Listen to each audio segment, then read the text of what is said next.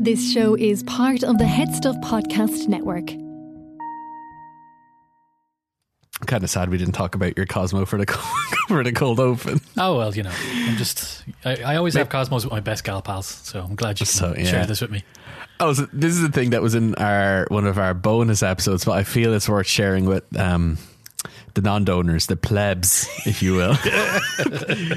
but uh, Standard batch Steve- listener. Yes, Steve and I did some personality tests for like what present are you, and then also we did like which Teletubby are you. Uh, but while I was testing out what personality tests we could do for the bonus episode, I found one that's like, "What's your sitcom catchphrase?" And you answered a bunch of questions. And can you remember what it, what my one was? What I told you it was? No, I don't remember It you was- telling me that. It was get in the car, girls. is that what sitcom is that? no, it's just like if it's just custom for you. Hey, what's up?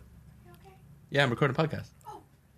hey, Kate. Kate. You're recording right now? Yeah, we're recording right now. I'm leaving that in. Uh, Has she got something more important to tell you about? Kate just walked in when I when I said like, hop in the car, girls. So okay, I'll have to ex- where? Where are we going? I- I'll have to explain that later. But yeah, hop in the car, girls is my uh, new catchphrase. um, so that's the kind of stuff you're missing out at over on the bonus feed. But for this cold open, I thought, seeing as we're going to be talking about protests uh, when we get into the episode pro- proper, and we're going to be talking about like all the big, you know, social movements and big important things that that humanity has protested for over over the years. I thought maybe for the cold open we could get a little bit more petty and talk about what, like Our bugbears. yeah, or, but what are things that you would like to protest? Small things, insignificant things, things that you would never in a hundred years protest because there's way more important things to protest. But for the sake of this thought experiment, let's just air out some of our grievances. Yes, Did you have any, I did. or do you want me to start? I was you thinking. Go, you ab- go. I was thinking about it on my pr- my pre-recording stroll, Ah. and I realized as I seen some children frolicking in the sunshine in the playground that I was very jealous. Oh, So, like, why can't adults have playgrounds? Where are the adult playgrounds? Mm. Where are the? All I want is a massive slide strong enough to take a sixteen stone man, so, okay. So you just want the same playground, just scaled up. scaled up for adults. Soft Okay. ground, so you, you don't hurt your poor kneesy weezies when you fall over. Yeah, you know, big slides that don't collapse or you get stuck in as you're trying to ride on them. and most importantly, like just because I'm a man going to the mm. playground in my trench coat doesn't mean I'm there to do anything nefarious. doesn't mean you're creepy. No, No, I'm just there. I'm waiting for my turn. And then if I try to go in the evening after the chiselers have gone home, the hmm. feckin' teenagers are there drinking, and they're scary. So they are they are terrifying. that's what. That's all I'm asking for. That is why I am asking you to sign my petition to lobby Oh, the we're gonna have a lot of we're gonna have a lot of petitions by the time this episode is over. I feel. What's your one? Uh, one, I've got many, and I may need to just sprinkle them throughout the course of the episode because it turns out I've got a lot of gripes, a lot of bugbears, a lot of things that have been bothering me. So this is a more recent one, and it's probably much more personal and localized heavily to just like my street. But uh, the other night, while Kate and I were trying to go to sleep, I heard a man shouting outside uh, on the road outside my flat. It's a city. This It isn't like yeah, this isn't co- isn't uncommon in London. Um, but when I kind of started listening more to what this guy was shouting about, and then like actually peeked through the blinds to look at him, he was shouting down the phone while pacing back and forth on the road, and I, and uh, he kept going up to uh, the apartment directly across from me and like looked like he was going to hit on the door, but then walked away. And I thought, shit, what's going on here? Is something about to go down? And then I listened to what he was saying to Stu on the phone, and he was saying, "Bruv, I seen him, bruv. She's got my kitty. He's in the front window. He's looking at me, bruv. He's he's saying, I want to get out of here, bruv. I want to get out of here, and I just want my cat back, bruv, and I don't know what to do." So there's this poor dude has been separated from his cat, Oh no! and this cat is trapped as like a prisoner of war in this apartment directly across from the me, window. at the window, looking at th- this guy who's his owner, and this poor guy is on the phone pacing out, doesn't know what to do. Now he's shouting extremely loud about it. But, uh, Understandably, so a couple of days later, I looked out my window and I saw him quietly just sitting on the wall outside this apartment. And I almost wanted to go sit out next to him in solidarity and just protest with signs for this the release of this cat from um, his unjust imprisonment. that is very That's- specific. That's extremely specific, but it's worthy of a protest. I think. well, you think? Yeah, I think we need to free Declan. Declan, Declan is the name I've given this guy. Justice for Declan. Right, so forget Tibet. Let's move on to Declan. Yeah. Have you got any more?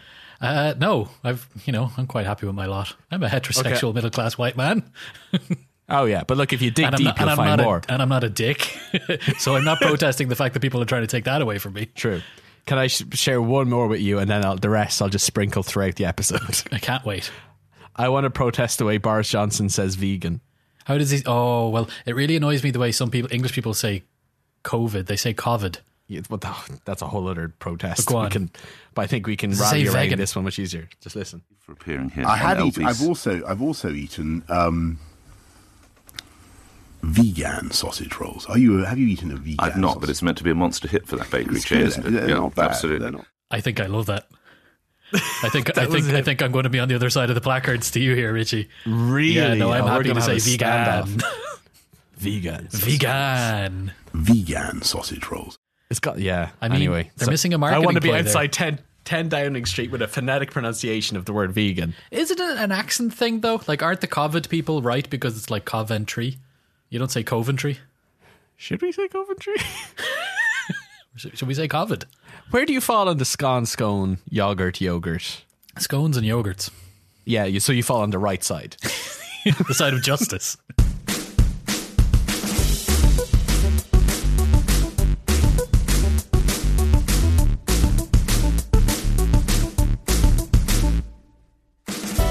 Yeah, I'll, I've got I've got more. I've got more of these gripes, but we'll get to them later. Speaking of more, if people wanted to get more, If you want to hear the birth of um, getting hopping the car girls, then uh, you will need to cough up five quid a month plus VAT to join Headstuff Plus, and you'll get access to a bunch of Headstuff or a bunch of uh, exclusive What on Politics donor only episodes. How many have we got now? Five, five, six, five, two, five.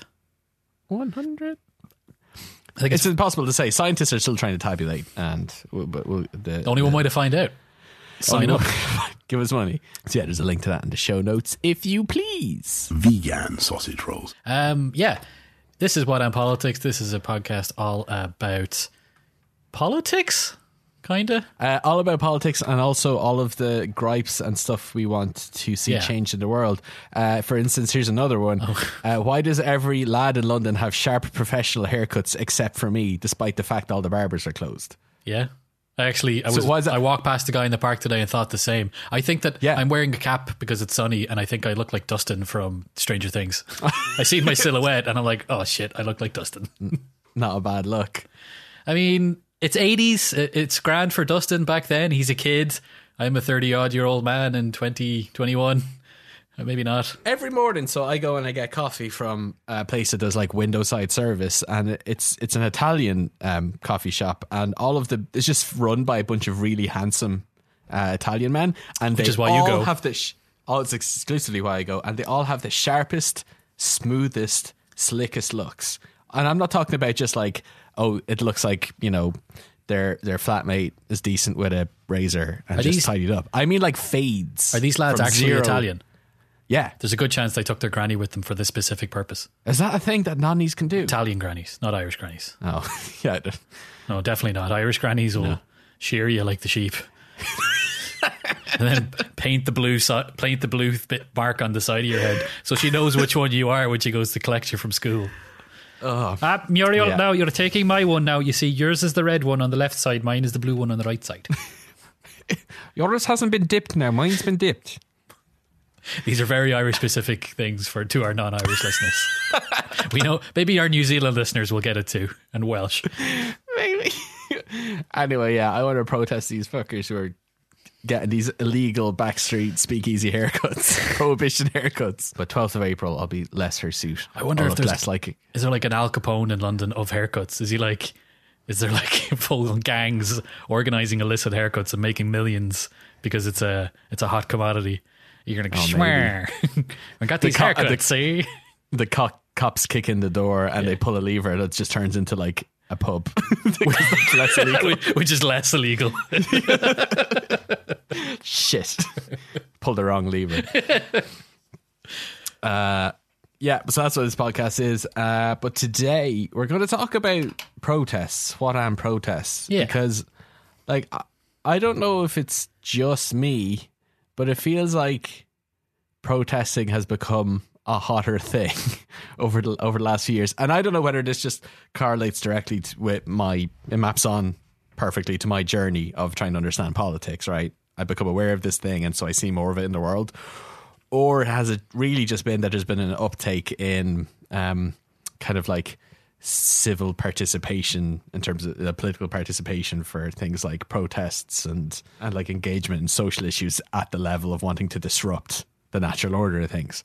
And I'm only just paying attention to it because of this podcast. Because I literally over the last four years since you know four and a half years since 2016 Yeah, no, it's- is it's- when I've been noticing it. It's probably the former. It's probably that you know. It's like when you you think you talk about that episode of The Simpsons and then it's on telly the week after. Mm. It's it's it's because you're aware of it that you're seeing it more. No, I don't think we're seeing more protests. Maybe they're getting more attention. Maybe they're becoming more. What's the I feel like there's a time there where like pre-COVID where I was I was heading into central London every other weekend for climate this or Trump's coming to visit or Yeah, I think they're Yeah, getting there's bigger. always something going on. Yeah, I think- huge. and they're getting more contentious. But I don't necessarily think there are more of them. If you know what I Right. mean. I Yeah. think if you like, if ten years ago you would wanted to go in and protest something in a city centre on a Saturday, you could have been able to go in. There would have been something. yeah, But that's yeah. a good point. Yeah, They're definitely bigger, and there are all sorts of reasons for that. So, Kabir, when you think of protests, like what do you think of that as, as opposed to other political activities? Um, so largely peaceful events, bunch of people uh, organized prior beforehand, not impromptu, but priorly organized beforehand. Show up at a place at agreed upon time, walk in a direction, usually with an idea of going to an end point or meet at a specific point, usually a seat of power, and they've got great signs and great chants and ways of just like activating and rallying people and drumming up a great kind of buzz around a particular subject or issue. Yeah, that I think is the demonstration part of the protests. But I think protests Yes. can be an awful lot broader and don't necessarily have to mean you're going somewhere. But I think Yeah. how you described it fits into how they fit into it. I think in terms of like democracy, I guess you're protesting in opposition to something that's going on, but you're you're deciding to do it on the street as opposed to getting elected and going into oppo- going into the parliament and then shouting against it, which is like the oppositional conventional politics. This is something mm-hmm. kind of raw or more more populous, I guess. Yeah. And it's uh, you know it's a manifestation of the voice of the people literally coming together and speaking with one voice. It's a very literal kind of Well, no. manifestation of No, no, not the people, not one voice. Like it's a people and their voice, if you know what I mean. yes, okay, yeah, yeah, yeah. that's a good point. Yeah, not like all of humanity coming together, but or, yeah, you know what I mean. Or even like Trump claiming to be all of America or whatever. Or like, like Yeah. I mean, the climate change activists aren't all people. no, They are a lot of people. They are representing an important voice, but I think it is definitely something to be aware of when you're about watching protests. And part of them is that you think that you everyone's behind you, but they probably Hmm. aren't, and that's why you have to do it in the first place. yeah, it's a good point. That's a good point. Did I tell you ever tell you about my first like protest? I don't think so. Well, it's the first time I properly got involved with one. It was when I was in San Francisco, in America, and we'd gone on that Arizona trip. I've, I've mentioned a bunch of times in this podcast, like I think that you back the first episode. It was a very formative political experience around the, the actually the night that Donald Trump was elected. I was deep in the Arizona um, rurality in the middle of nowhere, and uh, saw for the first time like the the voter base of Trump. I was actually in deep in like Republican um, territory in a way that you know San Francisco just isn't. Yeah. And then when we we our last night there coincided with the night he was elected, the results came out, and then we flew back to San Francisco the next day and got in a, an Uber, got dropped off at our apartment right at the same time that the protests for the results were rolling through Castro, which is where I lived in San Francisco. And we immediately ran down, dropped off our bags, and ran down to join the protest. and Like- it was the first time I saw a burning effigy. it was the first time. What what compelled you to drop your bags and run down? Like this being the first time you've ever decided to do that. Like what do you think about that compelled you to do that? Uh, it, it was i think it's one of the things that's like so appealing about like a mass protest is that when you find again to your point your voice manifested in a movement it's kind of intoxicating and it's Kind of the thrill of the mob, isn't it? it is a re- yeah, it is a little bit. There there's a sense of that, and you go down there, and it almost feels like, whoa, this is this is something so much bigger than yourself. But again, you agree so wholeheartedly with, and a lot of it has got. To, it's why there's very there are very emotional affairs a lot of the time. It's because a lot of people's you know emotions are tied up in them, especially and like we're speaking again. It's important to caveat you already mentioned at the start. We're two straight white dudes. We've never been marginalized in our lives, really. You know what I mean? So like it's however we feel about these things. It's so much more f- harder for people who are actually marginalized for things and are you know campaigning and protesting on a platform of this is you know my life is affected by this in an adverse manner. But yeah it, it was just i kind of got swept up in it and i agreed with what, what people were saying what they were chanting and i joined it as I was marching through castro. It's worth pointing out again castro was the gay district in san francisco so the protest got way more like pageantry and way more the timing of the songs got a lot better. There was way more the signs got sparklier and it became a much more showy protest uh, as I went all the way down to Mission. And um, yeah, it was like intoxicating. And then shortly after, I went to the Women's March that came again after yeah, it was was the- inaugurated. the day after he was bunch of- inaugurated. yeah, and a bunch it just like, all kind of spiraled from there. And it just, I just really enjoy going to them. Yeah, and you've gone to a good few in London since then as well. yeah, less so in the time of COVID because. And Yeah. we'll talk about that later. We'll talk about that later. Yeah, how that's affected a very things. But Mm-hmm. particular part. Vegan sausage rolls. we've talked a little bit, I guess, about the definition because in my head, I'm thinking of these protests in that sense. That's the reason why I brought up uh, Richie's first protest because this is how I've been defining them in my head. But yeah, you've alluded to They're- they take on many forms. They They're do. not just the march. Yes, or no, the pig. no. You know I mean? That's that's like a demonstration part of them. yeah, but they are a lot So broader. do we, in a sense of just like exploring the different ways they can manifest. Do you want to talk about some notable ones throughout history and how they yeah, have looked? Well, like I mean, how they went. There's all sorts of ones that you could pick up. There's the suffragette movement through decades of history around the, the early modern era. There's oh, there's like labor protests all through the, the industrial age. Like there's all sorts of things you could grab. There's like all the different nationalist protests, like Ireland seen so many of them throughout throughout its years when we were trying to get independence. Um, but one I guess that would be handy to focus on would be the civil rights um, movement in the United States around the uh, 50s and 60s. Basically, that was that was led by Martin Luther King and his gang.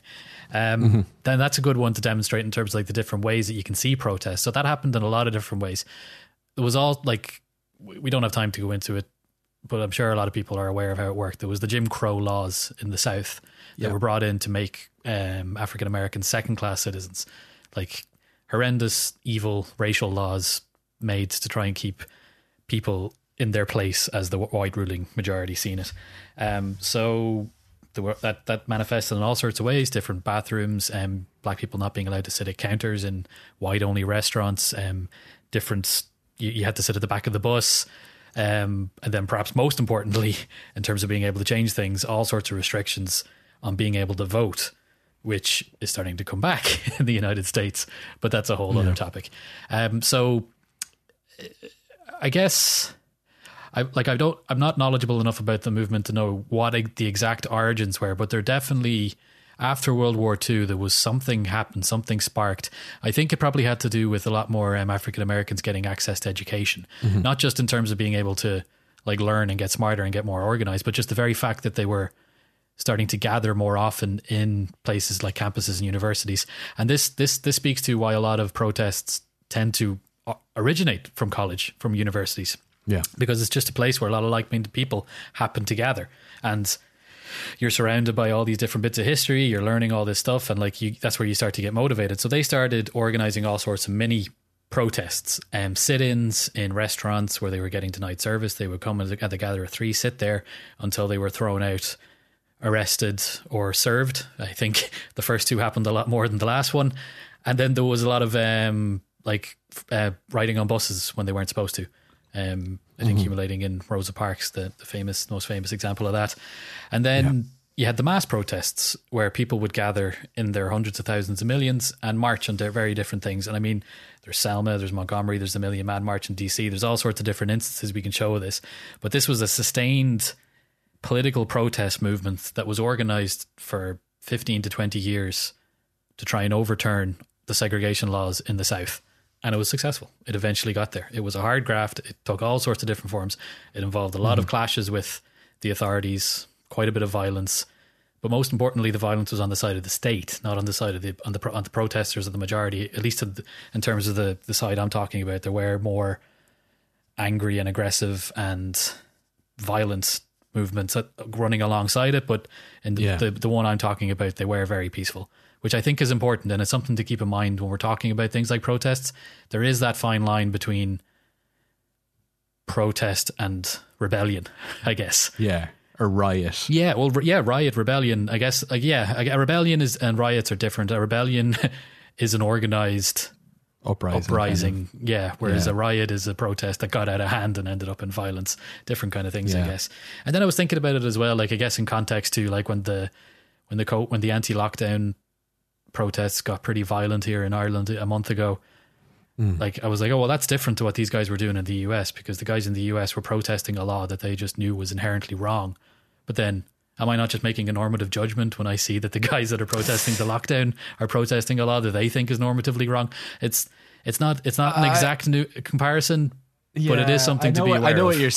I know what you're saying, and it's, it is something to be aware of. But I wouldn't. There's a, there's a danger of, of like false equivalencies. yeah, where yeah. I think that's something you know, like we'll park until we get to it. yeah, exactly. It's it's so tricky. Yeah. It's, yeah, we'll talk about it a little bit later on. But yeah, it's it is, it is a tricky thing. Um, so it, that that's a, a great example talking about the civil rights movement. We should actually say we probably should have said it up top. We're talking about protests in general here. Every one of these uh, examples could be an episode unto themselves, and there probably will be at some point in the future. And we have talked, like we talked a bit about Stonewall um, with Tony Walsh way way back in the day, and we've we've talked about Hong Kong before and, and, and protests happening there. Um, but th- this episode is more about, I guess, the overall act of it and like the, the, the nuances and the interesting points within the actual act of protesting, um, particularly today.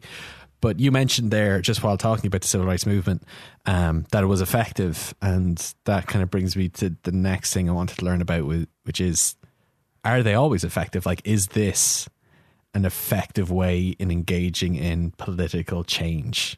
No, they're not always effective. Of course not. like they don't always succeed. Um, Yeah, it's it's kind of um, it's a game of will. It's you versus the the state, and it's whoever blinks first. And the thing about the state is they have an awful lot of muscle behind them. Vested interests are vested interests. They've got their grips and their talons into the into the place of power. It takes a lot Yeah. to try and move them. It takes sustained effort, and quite often the protests become like the people who organize the protest end up factionalizing over like if, if you if you don't achieve your goal quick enough it's really hard to keep the to keep the leaders together because they're going to start disagreeing with how the best ways to move forward is so i would say when they fail they fail either because of factionalism which I, I can't think of an exact specific example but i guess in general economic left-wing protests kind of fall into this one i think like um, Right. various forms of socialist protests and uh, protests against capitalism. Think it's very hard to form a cohesive front when everyone has different ideas of what the best way to implement that is. Yeah. And then uh, the other times it's just when the state wins. when you just when you can't. I guess China and Hong Kong is the best example of that. The people in Hong Kong just could not could not compete against the force of the Chinese state. And so, how much would you say then your average politician pays attention to protests? Because, like, when you're like t- talking about just what I was saying earlier about that example with the, the Trump protests in San Francisco, it felt like when you're in that moment, like, this is the biggest thing, this is the loudest thing. How could anyone not pay attention to this? This is like, we're changing, we're going to change shit here. And like, that's how it feels in the moment. But, like, how does that uh, like how does that translate up to the politicians sitting in their ivory tower with their double glazed windows where it's all soundproof and they don't Yeah, they're not hearing about Derek the bunny or whatever he was called, the rabbit, the kitten. But I can't remember. It was Declan the cat. Um, well, I think unfortunately that's a terrible example, Richie, the the Trump one, because what were you actually protesting? Like you were protesting the election of a president. He's been elected. He's going to be made president. Nobody like was the protest actually saying Trump should not be president, or is it like we are voicing our massive displeasure that this has happened? So I guess in that sense, the people who listen, I mean, yeah, there was a couple of layers. There was like the the like electoral college system. I think if if you were to like stop people and ask them like why would this should this not happen, is because you know, he lost the popular vote and But that's the so- thing, and he's they like a shitty person. Yeah. but like, but yeah, it is. it's- It was mostly like we are very very like this is not my president type thing. Yeah, which is, I guess, a performative demonstration in that sense. That's like this is so important to me. I need to let the world know, and we we all need to let the world know that this is not right. Even if we don't have a necessary, even if we're not spelling out a, a fix, which you don't necessarily have to do. That's not that's not a caveat when you're filling in your protest form. um, but uh, yeah, when, I- like for example, when you when you were using that as an example, I guess the, pe- the people who listened to you were Democrats, and they could see that, like that's a yin yang example. If you are not Trump, you're a Democrat, so they listen to you. But unfortunately, the Republicans who were backing Trump didn't listen to you. They just they ignored you and went in behind Trump. So in that sense, I guess in other examples like the the civil rights movement was eventually successful in convincing like previously racist southern white um, democratic politicians to switch sides like famously lyndon b. Johnson um, ended up becoming one of the most important civil rights presidents despite the fact he started off as a r- racist texan. So like sometimes it is quite successful. I guess the the climate change movement is probably an example of one that has been successful. Like the climate change movement has over the decades forced its issue on the agenda.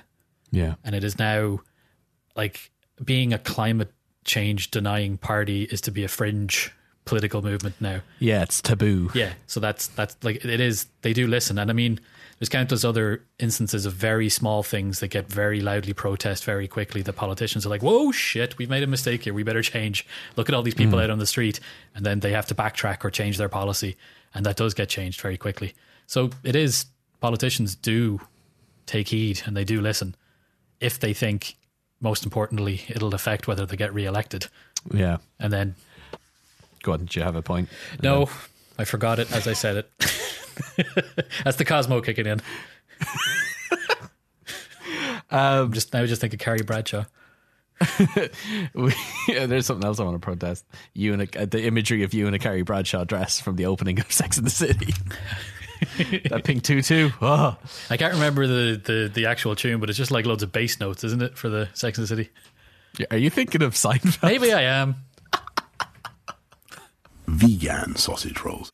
we talk about uh, a lot on this podcast um, about the damage. Uh, we talk a lot just in general, uh, but one thing in a particular we talk about is the damage social media has had to politics. But one thing that we've never really talked about is the a lot of big movements recently have been organized on social media.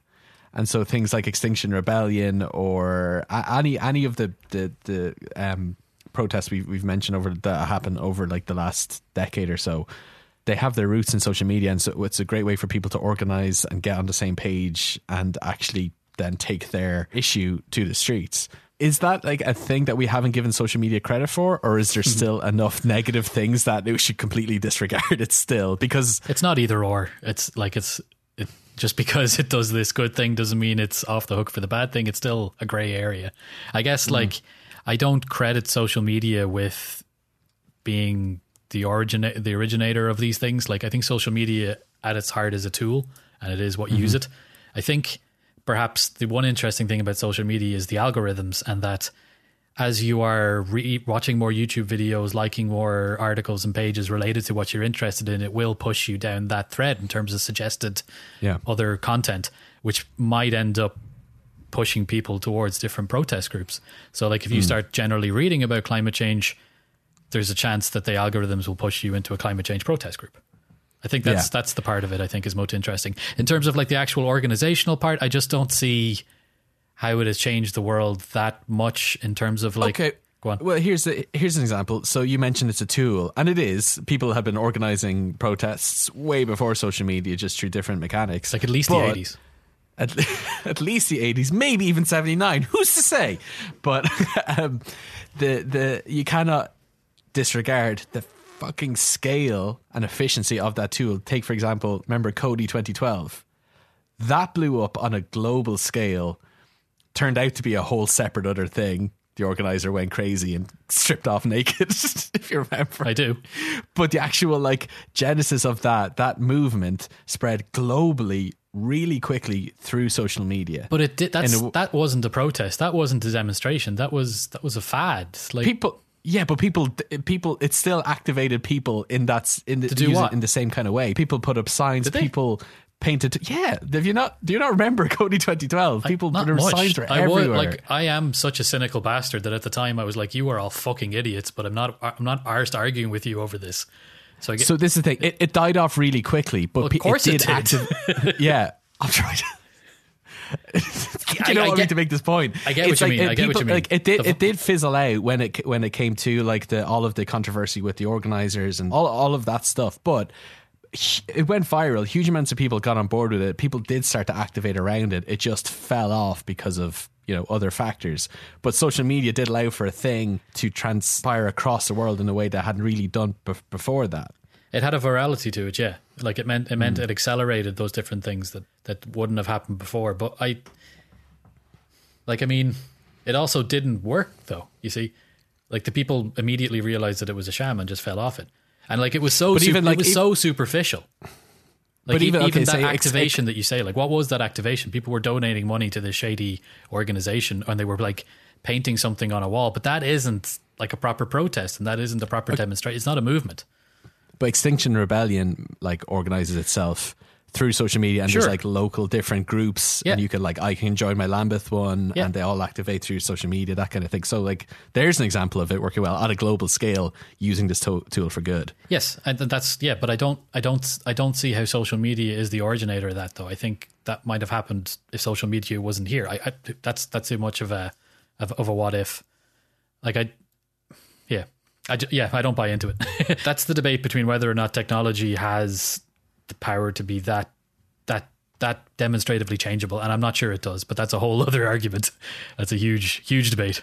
Uh, okay on a similar vein then everyone like everyone has a Twitter account now and people can instantly you know put out their whatever de- detritus or message they want could just sit on their phone from their couch and just send out a message to the world do you think constantly being able to have this um, pressure release valve where you're like letting off little bursts of aggression or little bursts of you know um, dissatisfaction with whatever issue um, might be might be relevant to you constantly being able to like m- micro release stops people from actually engaging on a more practical, um, significant level because they're, like I said, if you look at a pressure release valve, they're constantly just letting off a little bit of pressure, but it's going out into the void. Yeah. It's just going into the ether. Yeah, no, I think that's more of a demonstration of how people use the tool. Yeah, I don't think hmm. that definitely isn't helpful. It might be sucking energy out of potential protest movements, but then again, like we were saying at the top of the episode, it really feels like protests have never been bigger or more or more popular. So if that was true, then they they can't both be true at the same time. If you know what I mean. Yeah. I guess maybe you could argue that they they could be even bigger if social media and wasn't sucking the energy out of people like that with the little small pointless pressure releases of your tweet or your Instagram posts. Um, but I, I'm just not sure. I think if if something is important enough to people, they they won't just tweet about it and then forget about it. They will actually take it up and carry it on. Yeah. And I th- I think it's more that people who don't really care and only tweet about it in passing just have a tool now to do that. Yeah. It, like the same people would have just been grumbling at a bus stop or in the pub beforehand. Yeah. And like we said, we haven't seen a drop off, if anything. Yeah. There's been an increasing amount of people are organizing and, and doing these, But- these engaging this way. I'm sure it's incredibly frustrating if you are someone who, who is a massive activist and all, and you see like casual tweets or Instagram posts about something that you work so hard for, and you're like, you motherfuckers, you think that you've fixed it just because you've hashtagged it out there. yeah, I mean, it's the whole thing of the like the like the around the George, George Floyd protest last year, Yeah, the Black. Square Yeah. going out, and the like. uh, There's always an example of, of and even Kony 2012. Like I'm going to keep going back to that. That was a lot of people go, yeah, we need to stop this this dude. What even was it? It I'm was thinking like a, about- a child warlord or something. It was like a war. It was like a war criminal. Yeah, yeah. Um, oh, sorry, a warlord. And this was like if we just the idea was paint the world with Kony 2012 posters and make everyone aware of this guy. Was the idea. Why would he Um, care? He's like, why did, But this is the thing. You, you probably Yeah, have yeah. then like actual people like dealing with with yeah, exactly. Yeah. Some like You UN know. agent going, oh, for fuck's sake. Fuck's sake. Syria 2021. I was like, no, Bashar al Assad seen that someone in Westport had spray painted Syria 2021 and has given up on his, his wars against humanity. I, ca- I, ca- I can't risk Mihal coming after me. That's it. all, Mihal and all of the under 16 Yeah. hurling team. It's like, oh, I can't believe that Russia are clamping down on LGBT rights. Let me tweet about that. And Putin's like, oh no, I've been found out by John and Mullingar. I better stop being such a dick. Putin's been cancelled. Yeah, And he's exactly. finally stopped. He was, it was really hurtful. He's like on the Uh, phone to President Xi. It was really sad. Have you seen what they've been saying about you and the Uyghurs? No. What? What have they been saying? Putin sent WhatsApps him some Winnie the Pooh memes. He's so poor guy. Yeah, no, fuck it. That kind of shit doesn't do anything. no, not at all. Not at all. Vegan sausage rolls. So we alluded to this at the start. Protesting now over the last year and getting involved in civic actions like this, it's it's becomes exponentially harder during a pandemic because you know the whole the strength of these movements happens when people comes together. And what's the one thing we've been told to do over the last year is not come together. Can't come together. And yet it happened. Yeah, and yet and yet they've still um, protests have still happened. Most notably, probably last year, the Black Lives Matter movement. Did you join any in London last summer? So no, um, I didn't, and It was because of the pandemic. it was hard. It was because of the pandemic, uh, and I don't begrudge anyone who did go in and do it. And part of me still feels guilty, like to this day, that I didn't. But it was just, you know, I guess I'd become too institutionalized within like my own home, and I was too afraid of you know the outside world and meeting up with that or being involved in a movement of that many people in such close proximity. Masks or no, and that was just like a personal choice myself for my own health and safety and the health and safety of my um, flatmates. So I, I haven't in the past year. Um, but again, it becomes a conversation of like, you know, well, people are dying from institutional racism around the world. And so it is a worthy thing to go protest, I think. And it just becomes a balancing of personal priorities as to whether you get involved or not. But it is and it isn't, though, because you're also explicitly breaking a law in terms of gathering in large numbers. Do you think? I, So you think it's I- the, the personal priority? I know, but like that's the point of like, it's like a type of civil disobedience, right? It's Yeah. like, yeah, but then, it's like you know- they're inadvertently breaking this other clampdown. Like, yeah, Right, it's an intersectional issue, right? It's like it's it's how do you weigh up these two different things? I think again, I don't begrudge anyone who did get involved, and I applaud them if anything, because you know if it's it was an important issue and it, attention did need to be raised about it, and I think you know it was important that people did go out and protest and show their dissatisfaction with systemic racism and the handling of of what went down. yeah. I just I don't- my own personal you know priorities just didn't allow me to go do that. I so I I contribute in different ways, like I donated and that kind of thing. But yeah, it's it's it's a tricky one, and like I said, I'm still kind of struggling with it to this day. ah, give yourself a break. It's a pandemic, yeah, well, yeah. I guess. And then what? What do you think about protests against the lockdown? There's another layer to it, but this time these people are meeting up without wearing masks and a lot of the time and like protesting I think a thing that's actively trying to benefit people. So I think it's like a question of motives. And for me the motives of the Black Lives Matter movement are, you know, concerned with addressing a really serious systemic race issue. But then the motives for the anti lockdown protests are about fighting against measures that are meant to protect society and it you know so it's it's not really worth comparing the two if you know what i mean because they're just inherently different and to me one is inherently wrong whereas one is inherently right Yeah, but do they have the right to disagree with you in large numbers? Th- uh, yes but i just don't agree with them doing it i think But then, in terms of i think it's when it comes down to like, should the security forces of the state break them up?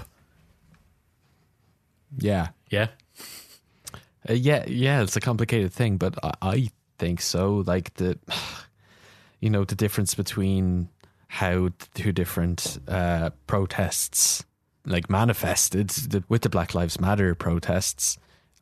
For the most part, you could see masks were worn, distance was kept where possible, but the nature of anti-lockdown um, protests a lot of the time means that the same safety uh, safety measures weren't observed, and I think that is an important important distinction. did you hear about Finland recently? No. There was an anti-lockdown protest in one of the cities in Finland, and um, a crowd of a couple of hundred had gathered. The police arrived and uh, talked to the leaders to the side, and they asked them, "Could you separate this group into small groups, two meters apart, and then continue your protest?" And they said, hmm. "Okay." I think if the anti-lockdown protests were like that, and we're wearing masks even though they don't want to wear masks, and we're cooperating with the police, not calling them traitors and scum and throwing shit at them, hmm. and like we're being as safe as they could be while still breaking the law because they just fundamentally don't agree with this law, then I guess I can kind of get on board because it is, we are in a democracy. Mm. That you do have the right to to to dissent, Yeah. but obviously just- with, without trying to hurt people. So like, yeah, it's a it's a it's a tricky one. It is, but like, so you look at the like, I, and again, I don't want to do false equivalencies between these two things, but like the Black Lives Matter movement and George Floyd, that was rooted in you know trying to weed out systemic racism and trying to try and address this issue, whereas the anti-lockdown measures are rooted in something much more, um, like based on. Fuck, how do I put this? Self interest. Yeah, they're a lot more based on self interest and they're a lot more selfishly motivated. It's like But I it's like a smaller That's a very normative judgment, though. I mean, I'm, I'm not. I don't want to be defending anti-lockdown protesters, but at the same time, Yeah. for the sake I of think- for the oh, sake I- of having a political argument, I think. Yeah. But like, a, like in terms of equivoc, like it's. I know it's it's an absolute false equivocacy, but at the same time, if somebody is protesting what they think is hurting them. Like if you did, if you wrote down without naming what the movements were, they may look very similar. what I mean, does that Oh, make sense? Don't say that. But yeah, no. it, I know it. It isn't like that, and you, and that all, we always need to keep context in, into consideration when you're making these judgments. I would never join a lockdown protest. I would be very pissed off if I heard a friend or family member joined a lockdown protest.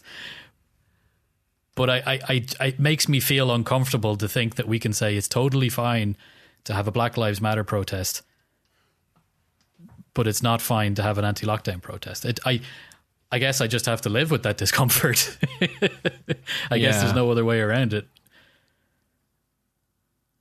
I don't I don't think I can rationalize myself around it. It's just it's something that I guess I have to accept that like we are making this decision that one is okay and one isn't.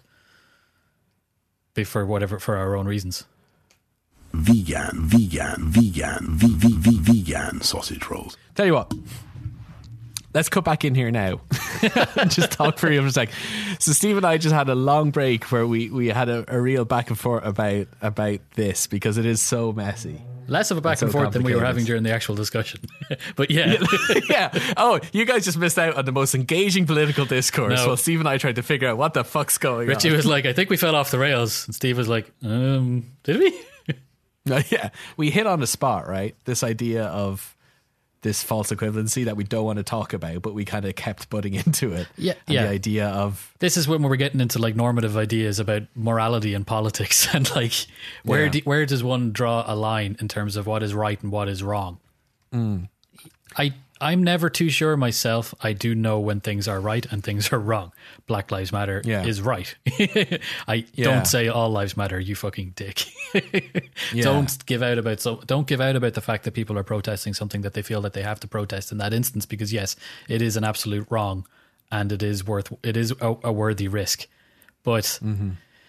when you get into the other side of it, and I think it's especially difficult because we don't want to give the people who are organizing these protests quite often from pretty deranged and uh, malevolent political means. I mean, isn't isn't that part of it? Is that why we're we're struggling no, around it? I, thi- I think so. It is. It's because we don't want to like compare these two things. yeah, but Um, but because on the one hand, what like like, but we are We are- by, by virtue of having this conversation Because we have to. and I think this is what we're struggling because we have to.